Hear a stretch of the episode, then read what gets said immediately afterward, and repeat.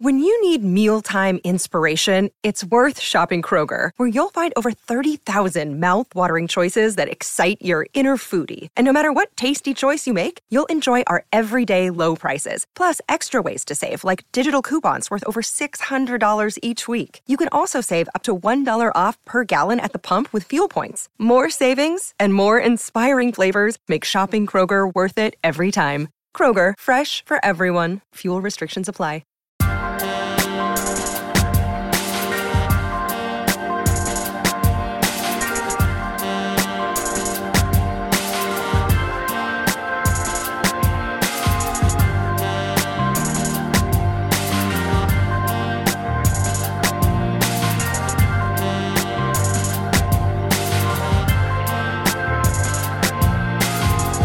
March was just a bad time to be alive. Well, it was April. It was April. No, well, April wasn't great either. Yeah. Also, May, June, July, Yeah. August, September, October's, eh, but November's been on a upswing. I like was on Facebook, and you know, how people share that like the first three words you see are gonna be what your 2021 focuses on, and the first word I saw was crabs. And I was like, I really hope that's the food. Because, like, I'm happy Those things are about so dumb. but I was like, crabs? You would look at those and find three words. Of course, I didn't share it because I got crabs. Maybe if I got something special, I wouldn't. I saw I saw crabs three times. What does that mean? oh yeah, it was bad. it was a bad time. All right. Well, so if you don't know, I don't from The. Voice. This is Kevin from famously from the Mad Men episode. Welcome famously from. Julie's church. Yes. it's like from Julie's church, and that's I've only been there for the past seven months. She, Can you she comes and gets me out of the church when she wants me to say things. Oh my god. so he picked season. I'm I'm going off the top of my head with this season two, episode eight, Thanksgiving. Yep, Of yep. Master of None. Okay, yeah, I didn't remember, but it's funny because this is the second time I've watched this. Both because of you. The first time I was literally with you. It was the most hungover I've ever been in my entire life. like I can literally say that it was the worst hangover I've ever had. I don't actually think we should even get into like the damage you caused the night before on live on air. We we can if we No, want. can we though? let's, let's I may have caused so much damage that we had to move hotel rooms. Is kind of I don't remember story. if we moved hotel rooms, but Kathleen just you know What do you mean you don't remember? I don't remember if we had to move or not. It was, I was caught up in the moment, but you were also um, Kathleen wanted to take a bath when she was drunk and she flooded the hotel room. And where were you, Kevin? Kevin? Okay, so that's kind of the We were- story. I escaped. oh my god. I escaped. Kathleen escaped and we couldn't find her. We she were was at a taking wedding. a bath and then And Kevin is my always. Kevin is holding his chest laughing. I just want everyone to know it's, that. it's my most like the statute of limitations are up on my scaries. Like I can tell this story without wanting to literally die. but me and Kevin were at a wedding. He was my date and we were with our friends Bridget and Sean and we shared a hotel room. But post wedding, I mean, we knew the bartender, correct? So she, I think she was just like I was drinking vodka sodas and she was just putting like eight shots in each Oh, one. And yeah. I- I don't think that we should blame the bartender here. I think we just all got caught up in the joy of a wedding, and Kathleen, we had some drinks, and then we were stuck in the. Well, Kathleen was stuck in the bathroom because then me and Sean had to knock down the door because there was water coming out from underneath the door. oh my yeah, god. mom and dad, please don't listen to this one. Bridget's like my best friend, and she was so mad at me. Like I, I sa- told this story to her the other day, and she goes, "I wasn't mad at you. I was like, you c- wouldn't look me in the eye because I came too after you guys opened the door, and we're like, what do you?" And I kind of was like, "What?" And you were like, "Look down. What is happening here?" And I was like, like. uh, Ah, like I don't know what was happening in that bathroom. I think I was just asleep, and you woke The me best, up. the best reaction was that door like got barged down, and Kathleen just goes, "What?" but we did have to switch rooms because in the morning we had to call the other the downstairs to check my o- my the other room for my dress, my bridesmaid's dress, because it mm. was soaking Oh, wet right, in the, on the floor under inches of water. I can't. That's hate great. myself, but anyway. So then, so then we the next day we were in Kevin's childhood bedroom. I was in his brother's bed, he was in his, and we were across the room just watching this. And I remember being like, "This is such a good episode, but I want to die. Like I want to be dead right now." So this was a much more enjoyable experience watching it this time around. That's good because I also tried to make you watch another episode of that series right before, and Kathleen had a full like, uh, "We can't watch this," and I was like, "Okay, we'll try another one." Because like I don't love this show. I think it has its moments, and I think like right off the bat, the acting style is really weird of this show. Like, it's not. It feels unscripted, but like it feels like the acting's not great. But I don't really know if that's the intent, with the exception of this episode. So We did watch another episode, right? Though, right? The one where it's it's from the POV of of someone who's deaf. It's from three people in New York. It's called like I Love New York or something. I think is that episode, and that episode's great too. Yeah, well, that's the one where I could hear my my hangover with in my ears, like it was a silent episode. Oh, I think you talked about this on the Mad Men episode. Yeah, and I was like, "Oh no, this is bad." But the Thanksgiving one is really good. So, can you uh, have you seen both seasons of this, Kev? Yeah. Can you just give a gist of Master of None first, and then we'll get into the episode? And it's been a while since I watched it, but my my memory of it is it's like loosely based on Aziz Ansari's life, where he's like, you know, struggling being an actor and like getting some odd jobs, and he just is like trying to get odd jobs and dates a bunch of women. Like dates like a ton of women and then like there's some women that like stay in the storyline, but it's really more just like random stories. And then especially season two starts to like break that narrative a lot, especially this episode, like no one in this episode is in any other episode except for Lena Waithe. Yeah. Yeah, it's just very New York nerd show and very like love and acting. Yeah, that's what I was going to actually ask you because I'm trying to do better with writing down characters' names. So I'm not like this person's Anne or whatever. And I was trying to look up what Aunt Joyce's name was. And I just typed in cast and I couldn't find anybody. And then like I was scrolling through the cast and it would be, it was like a hundred people, but like it would be like one episode. And I'm like, what the fuck is happening? Is this correct? Yeah, it's just a bunch of random people. I mean, I'm looking at her now. I'm looking at her Wikipedia because for I watched it last night with someone and we were both like, she reminds me of the mom from Sister Sister. Yeah, she does. So much, but a little bit different. I forget that actress's name too. I'm off my game right now, but she was great. And like, I don't know, this eh, this episode's like really beautiful, and Angela Bassett is a Oh, really she's the like best. Anything that she's in, I know you must have loved that from Coven. All American Horror That's Story. your girl. Yeah. and she's 62. Wow, she's beautiful. Yeah, she is. I do love her. I, I uh, was reading an article. Someone was interviewing Lena Waithe, and so she plays Denise in the episode, and she she basically wrote the episode. It's based off of her life or whatever, her real life, and and she Angela was kind of like the dream, like.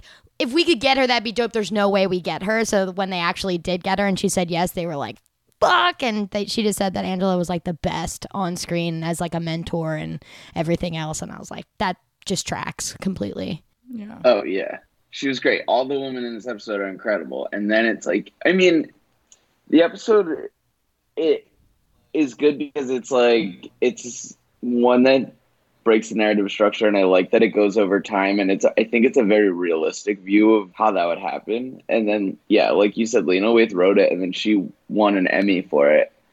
And she was the first like black woman to win an Emmy for so it was a writing, writing Emmy, not an acting Emmy. ever. It was a writing, yeah, because I mean, I just wasn't sure. but I don't know. What did you you you've never seen the show? No, Julie. I have not. I don't like Aziz. Is it because of the article Kevin sent earlier today? No, but that didn't help. I just don't think he's funny. So we might as well just get into it. Aziz, we're talking about Aziz, obviously, and he has some like allegations against him. But before we get into that, a couple weeks ago we did a Parks and Rec episode with Brooke, uh, a repeat guest, and she was like, "I fucking hate Aziz. Like I hate Tom Haverford." She didn't say Aziz. She said Tom Haverford from Parks and Rec, obviously, who he plays. And I was like, yeah, sure. Like, I totally get that take, but I love all the characters on Parks and Rec. There isn't anyone that I'm like, I fucking hate this person. I think Yeah. as an ensemble, they're incredible. So once she said that, and I re listened to our episode we did, and I was like, yeah, you know what? He is kind of annoying, but I haven't like rewatched Parks and Rec in a while. And I heard, I knew the allegations, but I never really like kept up with that one. But then when you sent the article about it today, and it is like, uh, I think he wasn't completely canceled, but it is bad. It's very bad. But I want to talk about why we think he wasn't fully canceled because it's not like I just think he ab- totally abused his power of like celebrity and whatever it was. And some of the like weird details they were doing, I'm like, Dude. only a fucking celebrity could get away with like fucking putting your fingers in your my mouth every 10 seconds. My worst nightmare. Especially right now. Can you imagine someone sticking your fingers Ew. that you just made? Ew. Here's my thing about the Aziz thing and why I don't think he got fully canceled is because one, sexual assault is about gaining power and asserting power over somebody else. And it really just didn't seem like he was trying to assert power or put himself into a position of power, but he was using Yeah. his power to, like, which is different. But I also, he's not fully canceled because, like, this came out in a time that it was like Kevin Spacey mm. and Harvey and fucking Louis. yeah, and I would equate like Louis C.K. and Aziz Ansari's allegations almost equivalent, but Louis C.K. went on to like completely mock all the allegations, and Aziz eventually like apologized and was like, "I truly didn't know that I was putting somebody in that position." And like a lot of people read into this article as if it's just a bad date. There is some aggression here, but I can say that like everyone I know has been on a date where they are like, this is not what I would want to do, or I'm like, this is not where I wanted it to go. So I'm, I don't think he's like fully evil for it, and I think he still has a chance to come back because he has addressed it. I think there's times. something to be said about the fact that he could not take a social cue from her. It's kind of bizarre. And then she has to go watch him win an Emmy or whatever it was he won, or Golden Globe, and, and talk about the Me Too movement and be like, when like I totally agree with you, where like people have weird dates and weird sexual encounters and like sticking fingers in the mouths and whatever it is. I mean, whatever your kink is, I'm not shaming that by any means, but multiple times in the article, she's kind of like, I was like, you're making me uncomfortable. Mm-hmm. and he was kind of not even picking up on that. But I don't know. It, it does put a definite kind of damper on him for me. I'm not going to lie. Like, I'm like, Ugh, Aziz. Is that why Master of None got canceled? It didn't get canceled, did it? I think. It yeah, I don't just, remember like- that. I think it just takes a long time for him to write and film it because he writes films and directs it. So he was like, "It'll come when I have more ideas to do it." That was Oh. originally. I did find an article interview with Aziz from 2017 about a third season of Master of None. He said, I don't know if we'll ever do a season three. I wouldn't be surprised, but I need to take a break before I come back to do it. I have to have a I have to be a different person before I write a third season is my personal thoughts. I need to get married or have a kid or something. I don't really have anything else to say about being a young guy that's single in New York eating food around the town all the time.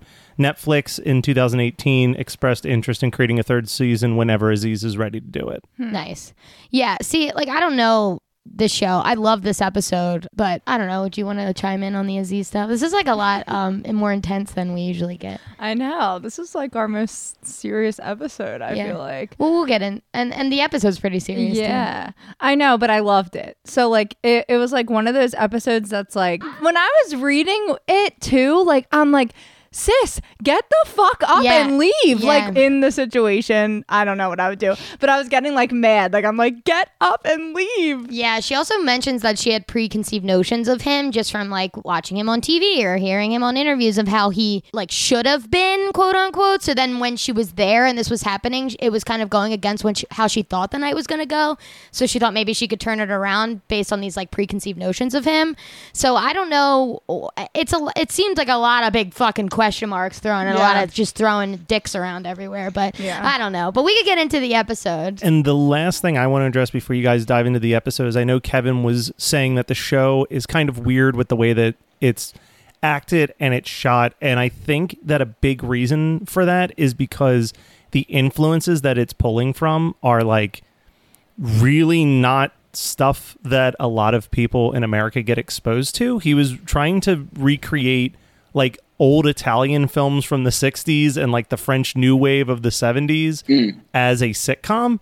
So it's got like if you watch any of those shows they're both like very clunky. They're also very slice of life, but then they dabble in like fantasy and like kind of like outlandish like a false reality. Like there's like moments where all of a sudden like if it's an all black and white movie, it might suddenly turn into like five minutes of an animated, bright colored segment to show that like someone's on drugs, and then will like go back to mm. being like a black and white, hmm. quiet, moody film. So he was trying to see if he could do a series of those like normally two and a half hour movies in 30 minute chunks. Mm, that makes sense, especially with season two and the beginning of season two. Let's hop in to the actual episode. Okay. Kevin, tell us what this episode of Master of None is about.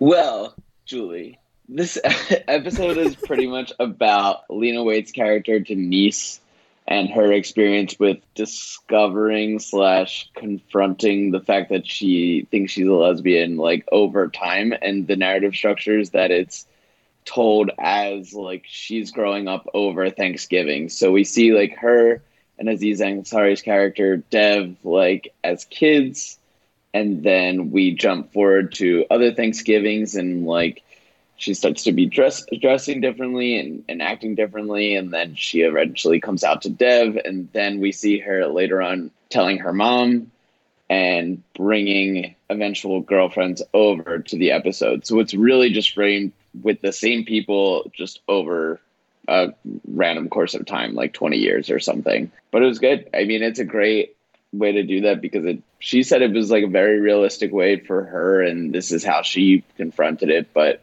looking at it just one day a year is like really interesting Yeah, as a as someone coming into season two without knowing any of these characters, first of all, I thought Lena was more Lena Waithe's character, Denise was more of a.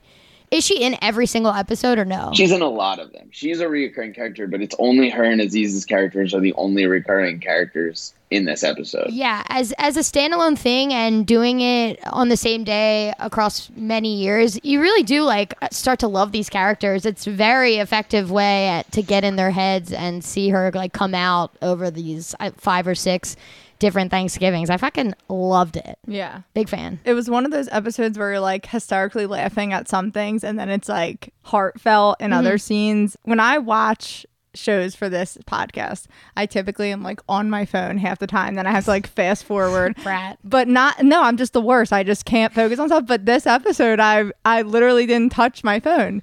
And I was just like I'm super into you. it. Yeah, thanks, Kevin. So you just no, but it was just like again, like there was really hilarious scenes. I love the aunt. I, aunt Joyce is amazing. She just cracks me up, and I love her as an actress in general. She's in um Young and Hungry, and it, she's just great. I think she's the only reason why I Oh, watch she that. is. Mhm. Oh, nice.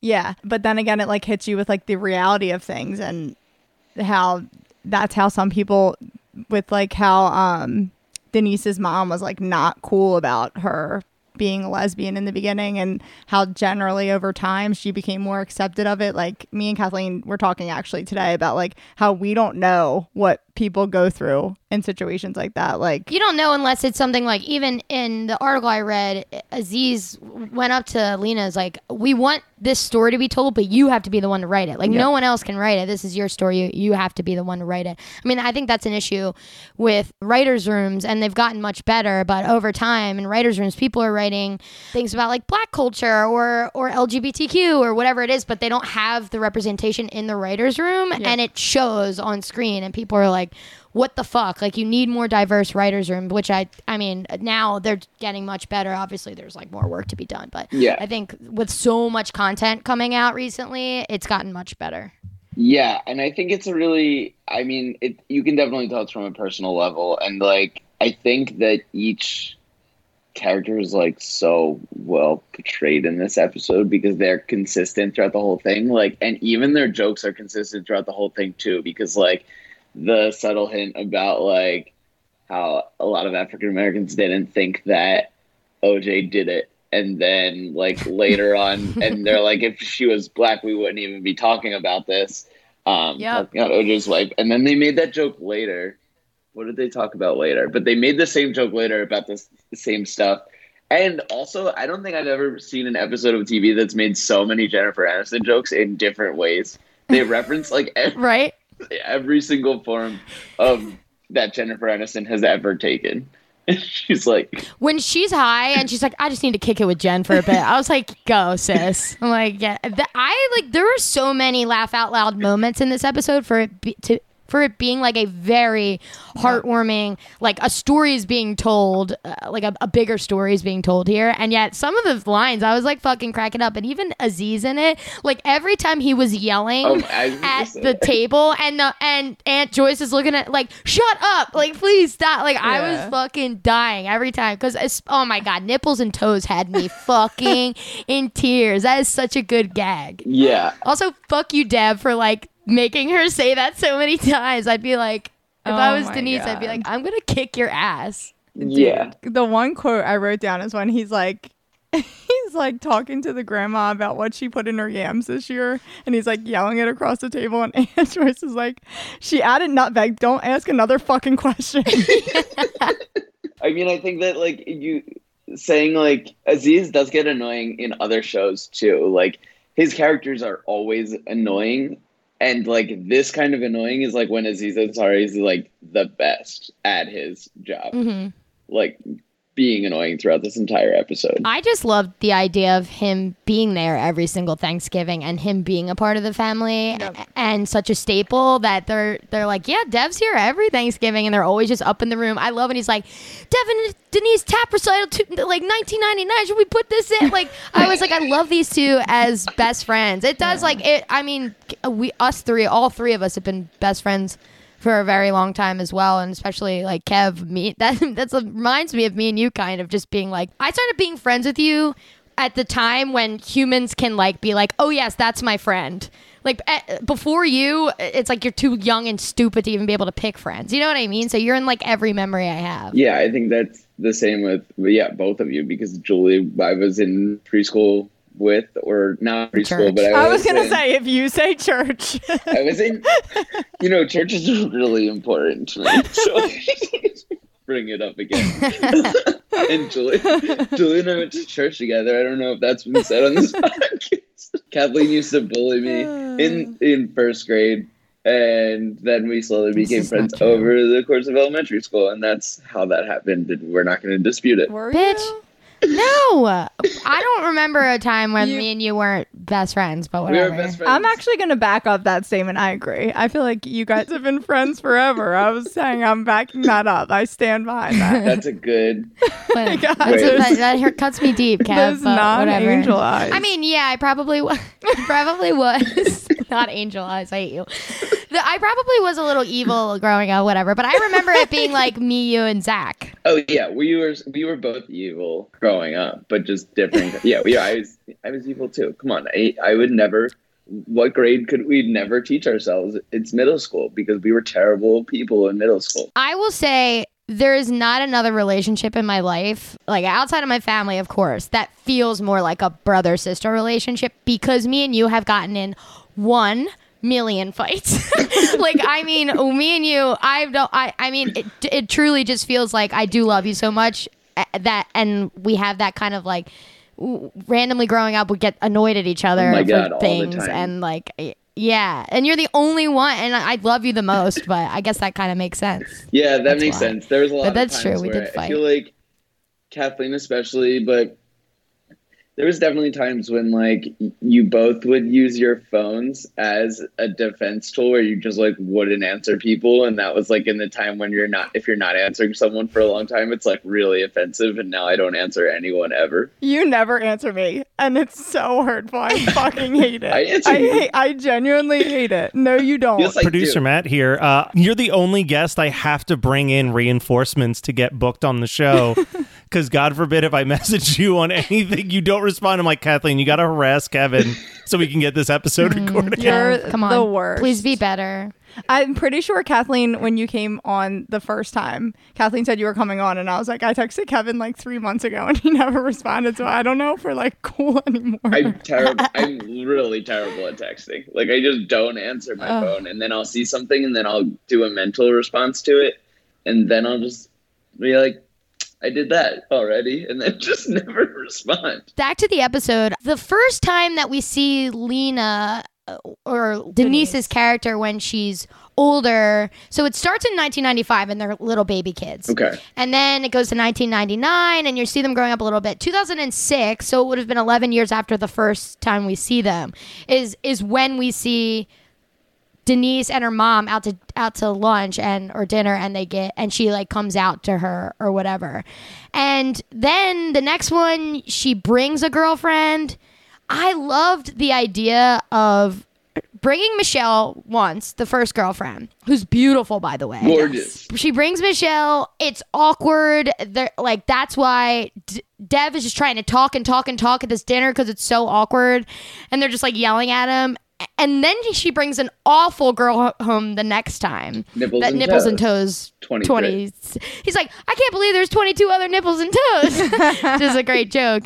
And then the the idea that finally when they bring Michelle back for a second time because they get back together, that the montage of them, her and Aunt Joyce having the handshake and and her and Dev hugging and and that sweet scene with Angela Bassett in the kitchen when they're finally coming together and and they do have some common ground. I, I guess Angela Bassett's character still might not fully understand it, but they she realizes like they do have common ground. They both love Denise, which is great, and that's when the tears start flowing for me. That that is like my favorite mm. part of this entire show, oh, which of course it is because it's like the climax of the episode and it's like the most heartwarming part. But I like love the idea that the way they come around for Michelle is that they brought this horrid girl. She brought this like horrid girl home. Like was just- absolutely horrible. Like, know. like the absolute worst. Yeah.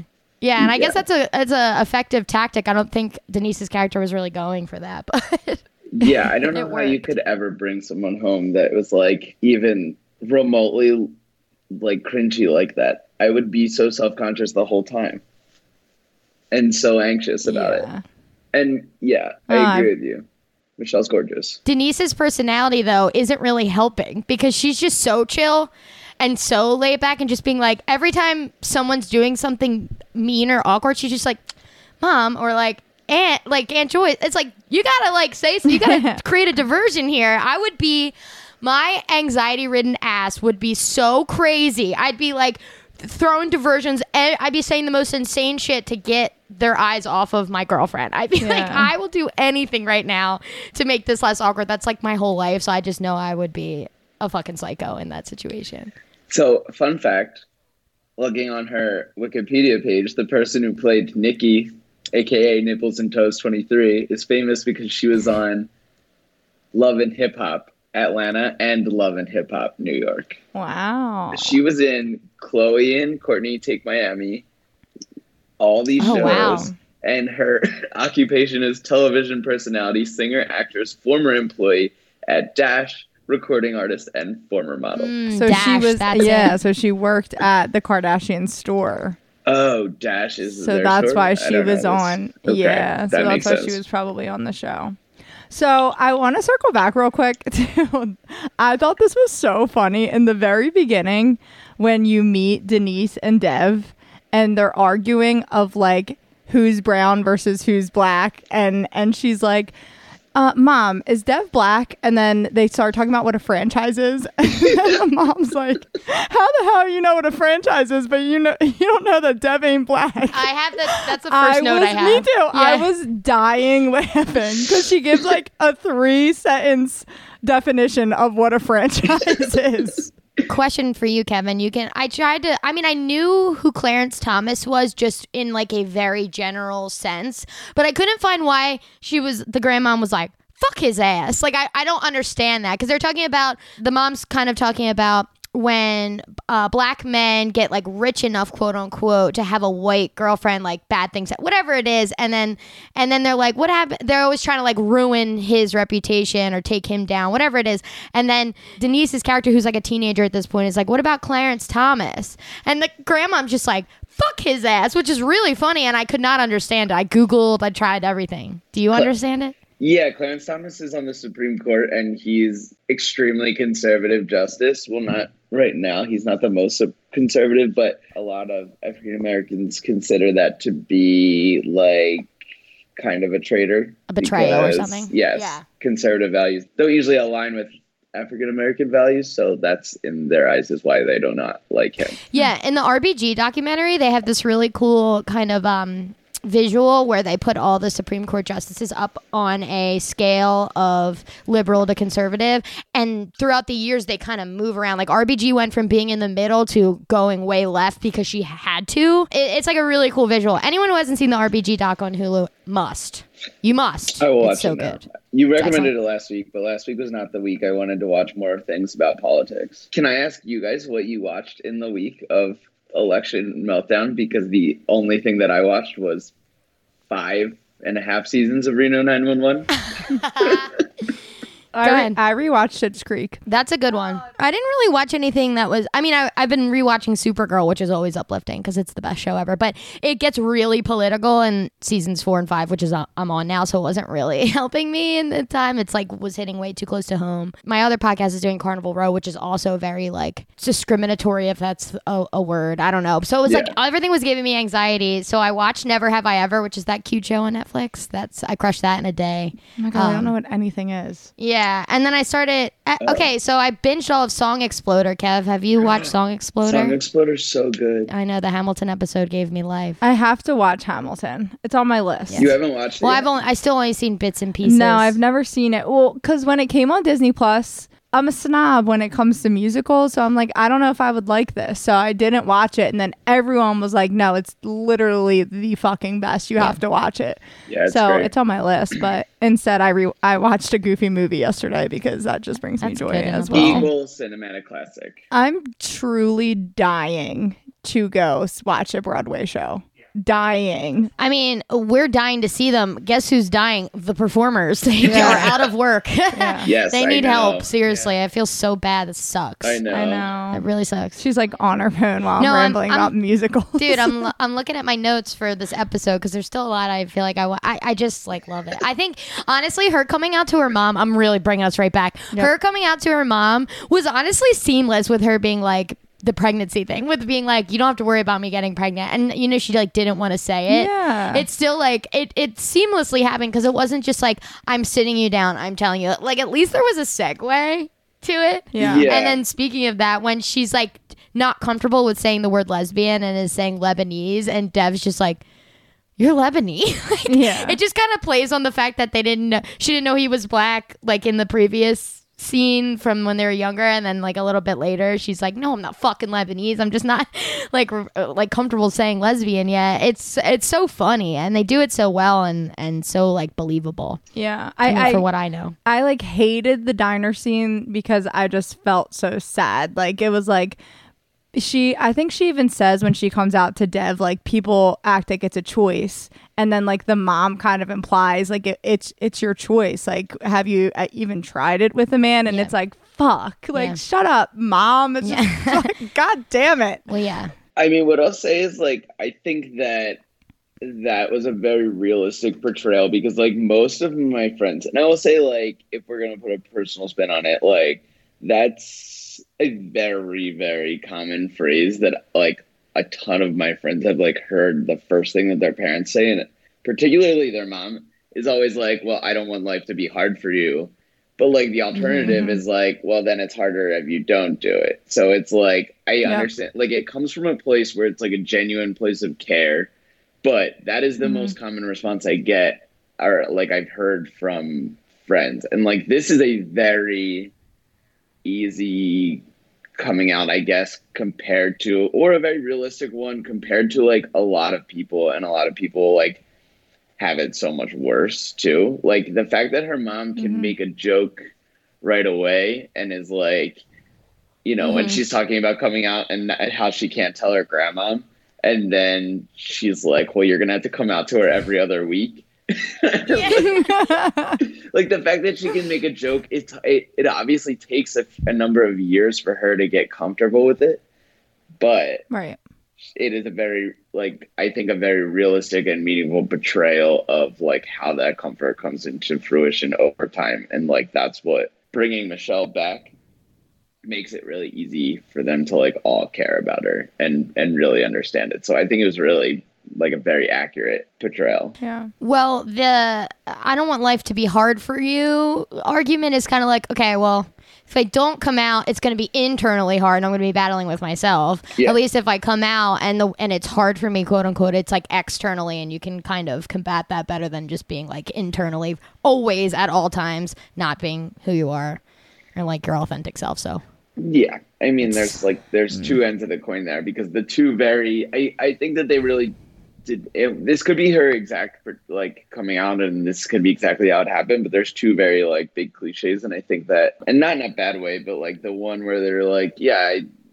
Uh, I don't want life to be hard for you, and then where the parents like think that they did Yeah. something wrong is Mhm. also like it's a really dumb like it's a really dumb thought when you get down to it because like your parents are obviously not doing that to you but it's also like it's a defensive thought and comes from a place of care but it's also like that's probably a very common response as well and there, it's very like meta or not. I don't think that's the right word. Woke of that because like Lena's character Denise calls it out before it happens. Like she's like in the when she comes out to Dev, she's like people uh, like parents just always go blaming themselves and they don't know. They always say that, and then that's exactly what she says when Yeah. her mom is alone with Aunt And Joyce in the back. Aunt- But Aunt yeah. Joyce has a good response. She's like, I forget all what she says, but she's like, she's she's in school. She's doing well. Like she's she's not doing anything bad. She's Yeah. still kind of so. But even though they're both like the interaction they're having in the kitchen is very funny because you know they're not used to it and they're like having this conversation and talking about like,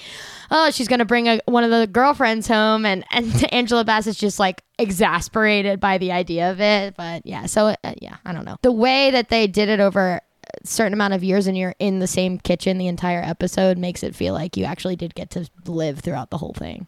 yeah i mean it's great the whole time and also i'd watch anything with angela bassett in it so it's just a an extra bonus Okay, that's it. Have a good night. Just kidding.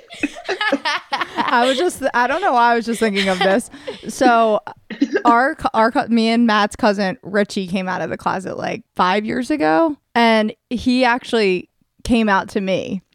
And it's like funny when we say he came out because Richie was like very like stealing dolls from his siblings like his whole life dancing to Britney Spears. Like he just like he's just he's always been very open about who he is but never came out and said it. And it's just like thinking back to like how you're saying parents handle it. Like my Aunt Patty was like distraught and like Richie's call like would call me and be like, What the fuck is wrong with her? Like the only thing in this episode that we haven't talked about that it's not even like something we can get super deep in, but the part that made me laugh, still tied to nipples and toes 23, but the chocolate milk. Oh, like, yeah. Oh, like my the back and forth about the chocolate milk is so funny, and it ending with Dev just being like, "Now I'm about to go make some chocolate milk for this grown ass woman." Yeah, that's I a mean, good bit. She's like a, a total mess. But also at this I mean, when was the last time you made chocolate milk? I mean for Julie you made you had hot chocolate yesterday. they make peppermint patty. Like like you work peppermint patty hot chocolate and it is fucking fire, okay? I do not eat I will drink it sound every good. day until I die. I love chocolate milk and hot chocolate, and I never drink it ever. It's just I not love something I chocolate milk too. I but I never same I never milk. drink it. like I never have milk in my apartment unless Yeah, like neither, I- really. unless I see a box of cereal that I'm like, hmm, and then I'll buy milk. Or if I'm making something Yeah. with milk in it. I'm the same way. And ironically, I went to Giant last night, and like two nights ago, Kenny was eating like these Oreo cookies that we have, but they're not Oreos. They're like, I don't know, like knockoff Oreos. Like the top's chocolate cookie Sure. and the bottom is vanilla. Like it's. Ooh, honestly, It doesn't make sense.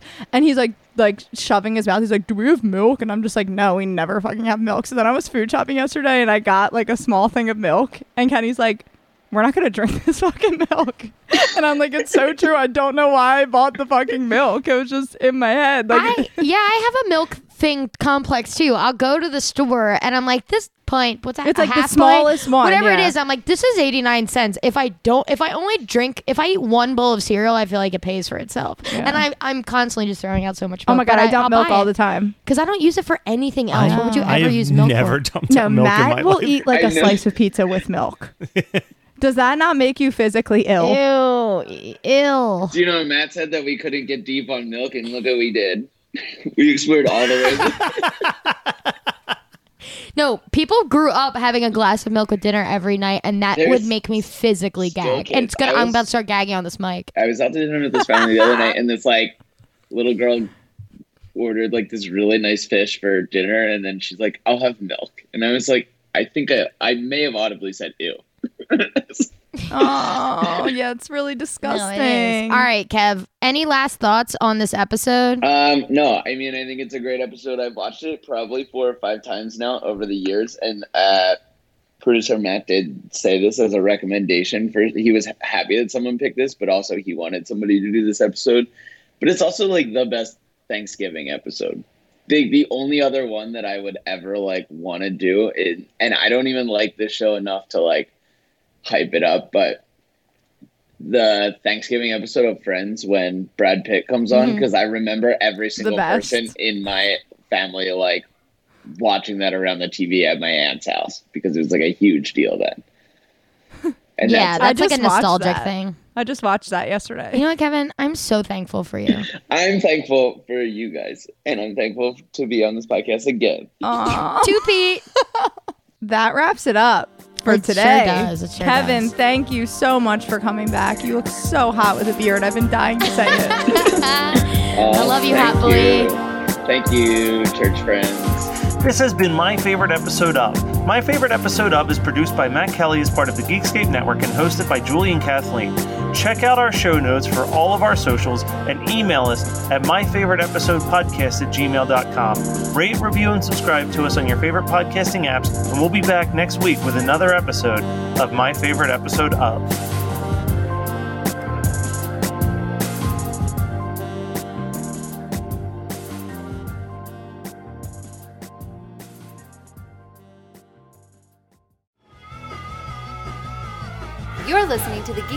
Network.